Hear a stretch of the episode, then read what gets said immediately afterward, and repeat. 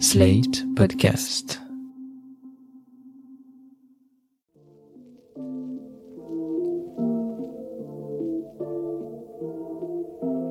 Salut et bonne année à tous. Et bienvenue dans New Deal, le podcast Slate Ifri TTSO qui décortique l'actualité américaine en compagnie de Laurence Nardon, responsable du programme USA à l'Ifri. Bonjour Laurence et bonne année. Bonjour Romain, bonne année. Alors Laurence, il y a un an, le 6 janvier 2021, nous avons assisté à l'insurrection du Capitole, lorsque les partisans de Trump chauffés à blanc ont pris d'assaut le siège du pouvoir législatif américain pour interrompre la certification des résultats de l'élection présidentielle de novembre. On s'en souvient, il y a eu cinq morts, et la bascule de cette grande démocratie dans un phénomène insurrectionnel, un événement insensé pour la plupart des observateurs.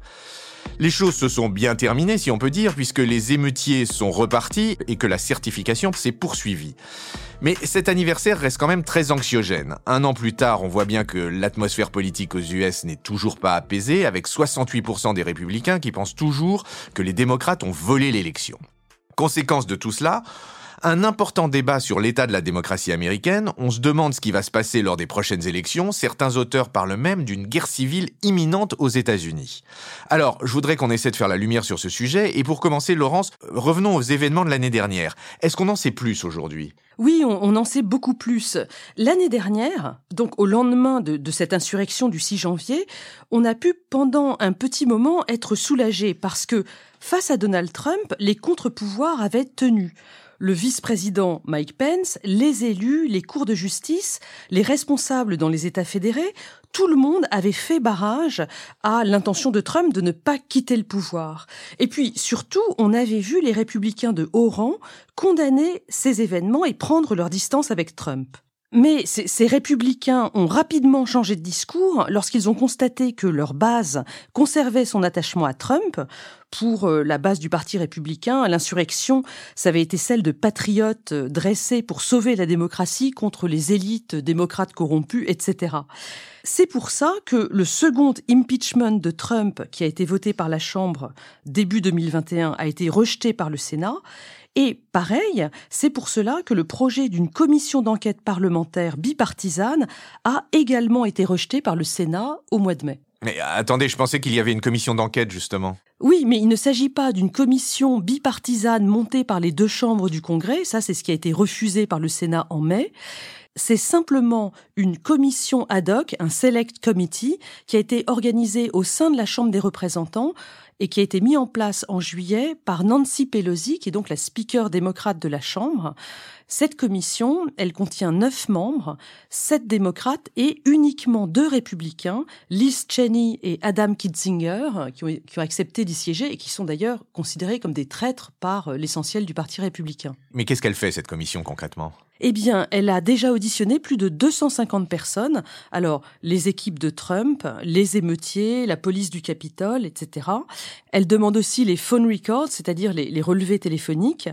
On sait que certaines personnes qui ont été euh, convoquées, comme Steve Bannon, ont refusé de se rendre à ces assignations. En revanche, le directeur de cabinet de Trump à l'époque, Mark Meadows, a coopéré et a donné beaucoup d'informations. Et alors, qu'est-ce qu'on a découvert? Les journaux américains euh, suivent le feuilleton de semaine en semaine.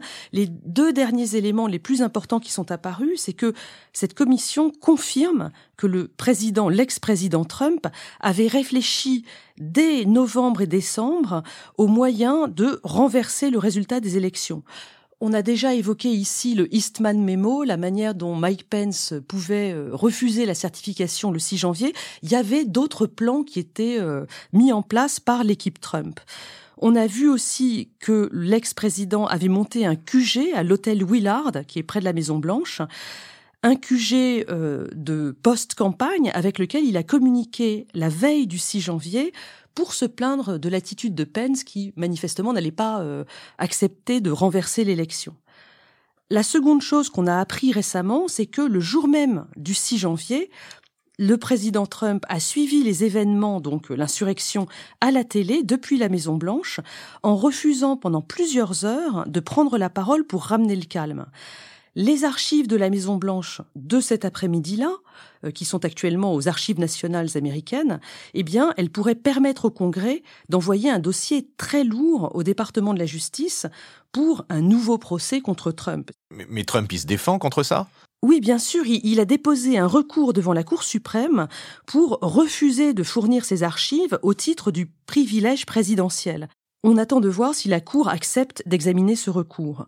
Le dernier rebondissement, c'est que euh, cette commission annonce des auditions publiques dans les semaines qui viennent, peut-être même une audition publique d'Ivanka Trump, la fille du président, euh, qui, paraît-il, dans l'après-midi du 6 janvier, le suppliait d'intervenir publiquement plus tôt qu'il ne l'a fait. Donc le feuilleton va se poursuivre, on va voir comment ça évolue, mais ce qu'il faut retenir, c'est que le compteur tourne. Il faut que cette commission achève ses travaux avant les élections de mi-mandat de novembre prochain, parce que comme un retour d'une majorité républicaine à la Chambre est possible, euh, il est certain que cette commission euh, ne pourrait pas continuer à travailler après. Bon, alors si on reprend tout ça, qu'est-ce que ça dit sur euh, l'état de la démocratie américaine? Eh bien, cette question, euh, c'est l'objet d'un large débat aux États-Unis euh, à l'heure actuelle. On essaie de comprendre comment Trump a transgressé autant de normes de la vie politique, comment ça va évoluer dans, les années qui viennent et comment surtout essayer de réparer tout cela. Alors, il y a énormément de travaux qui sont euh, publiés là-dessus. Je vous en cite juste quelques-uns. L'ouvrage de Levitsky et Ziblatt, How Democracies Die, Comment meurent les démocraties. Il y a aussi énormément euh, d'articles d'éditorialistes qui paraissent dans les journaux. Ils sont souvent marqués à gauche, comme notamment euh, Paul Krugman, mais évidemment beaucoup d'autres. Et, et, du côté des républicains, il n'y a aucune réflexion qui soit menée? Ce qui est intéressant dans le camp républicain, c'est qu'il y a des voix très divergentes. Si on prend d'abord la base trumpiste, à peu près 68% des républicains, c'est-à-dire ceux qui pensent que euh, les démocrates ont volé l'élection de novembre 2020.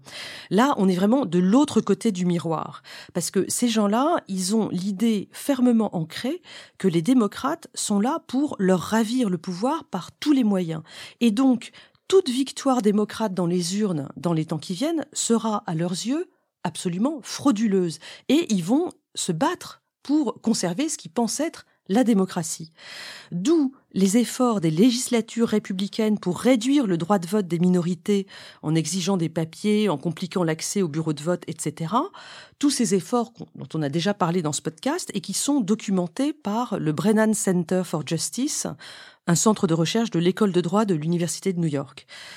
Mais ce qui est encore plus inquiétant, c'est que pour 30% des républicains, la violence à l'issue d'une élection pourrait être justifiée dans certains cas. Ça, c'est un résultat d'un sondage YouGov CBS de fin décembre. Mais il n'y a aucune base modérée chez les républicains?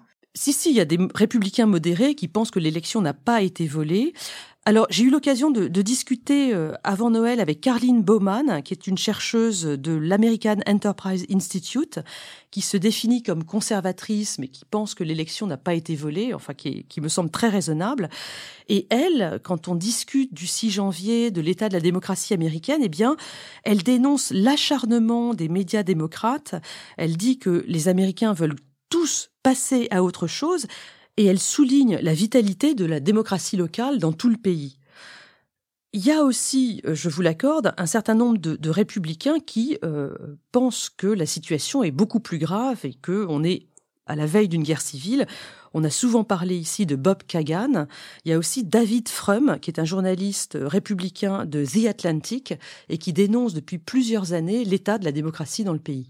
Oui, donc on voit qu'ils sont nombreux à dénoncer l'état de la démocratie aux États-Unis, mais est-ce qu'il y a un véritable risque de passage à la guerre civile? Alors là-dessus, je voudrais vous parler d'un livre particulièrement intéressant. Il a été écrit par Barbara Walters et le titre c'est How Civil Wars Start and How to Stop Them. Comment démarrent les guerres civiles et comment les arrêter? Un livre qui sort euh, dans quelques jours en janvier 2022. Mais que vous avez déjà lu. Oui, absolument. Barbara Walters a fait partie d'un groupe qui conseille la CIA sur les situations d'instabilité politique dans le monde depuis la guerre froide. Ce groupe a travaillé sur le Nicaragua, sur l'Irlande du Nord, sur l'Irak, etc. Ils ont établi 38 critères de démocratie ou de non-démocratie, des critères qui sont régulièrement mis à jour, par exemple pour prendre en compte le rôle des médias sociaux dans euh, les équilibres politiques des pays. Avec ces critères, ce groupe, et donc Barbara Walters, ont créé une échelle qui va de moins 10 à plus 10 et sur laquelle on place les pays euh, de la dictature jusqu'à la démocratie. Pour vous le faire euh, simplement, la Suisse, par exemple, est à plus 10. Et ils utilisent le concept d'anocratie, c'est-à-dire euh, de démocratie défaillante, un terme qui, à mon avis, correspond à démocratie illibérale ou démocrature, des termes qu'on a vus émerger dans les années récentes, pour désigner les régimes qui obtiennent une note entre moins 5 et plus 5. Alors, les États-Unis, sous la mandature de Trump, ont chuté à la note de plus 5. Or, ce que dit Barbara Walters et qui est extrêmement intéressant, c'est que c'est précisément dans cet entre-deux, moins 5 plus 5, que les pays sont un terrain très fertile pour les guerres civiles. Je reprends un chiffre du même sondage euh, CBS YouGov. 62% des Américains pensent à l'heure actuelle qu'il y aura des violences à l'occasion des prochaines élections, contre 38% seulement qui pensent que tout se passera dans le calme.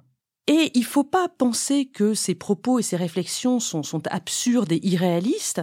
Il faut se rappeler que les États-Unis ont connu une guerre civile qui a été l'un des premiers conflits modernes d'une violence extrême il y a 150 ans avec la guerre de sécession. 150 ans, c'est il y a longtemps et en même temps, il n'y a pas si longtemps que ça. Bon, alors maintenant que vous avez bien fait peur, euh, qu'est-ce que peuvent faire les démocrates américains? Et quand je dis les démocrates, je, je, pense au parti, mais je pense surtout au concept, aux partisans de la démocratie aux États-Unis. Revenons à Barbara Walter. Elle cite une série de recommandations.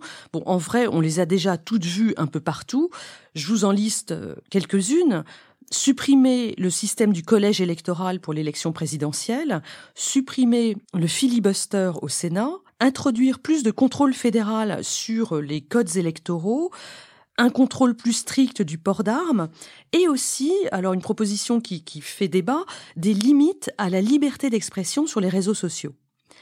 Dans les faits, demain jeudi, anniversaire du 6 janvier, Joe Biden et Kamala Harris ont prévu de s'exprimer pour faire un peu un bilan un an après.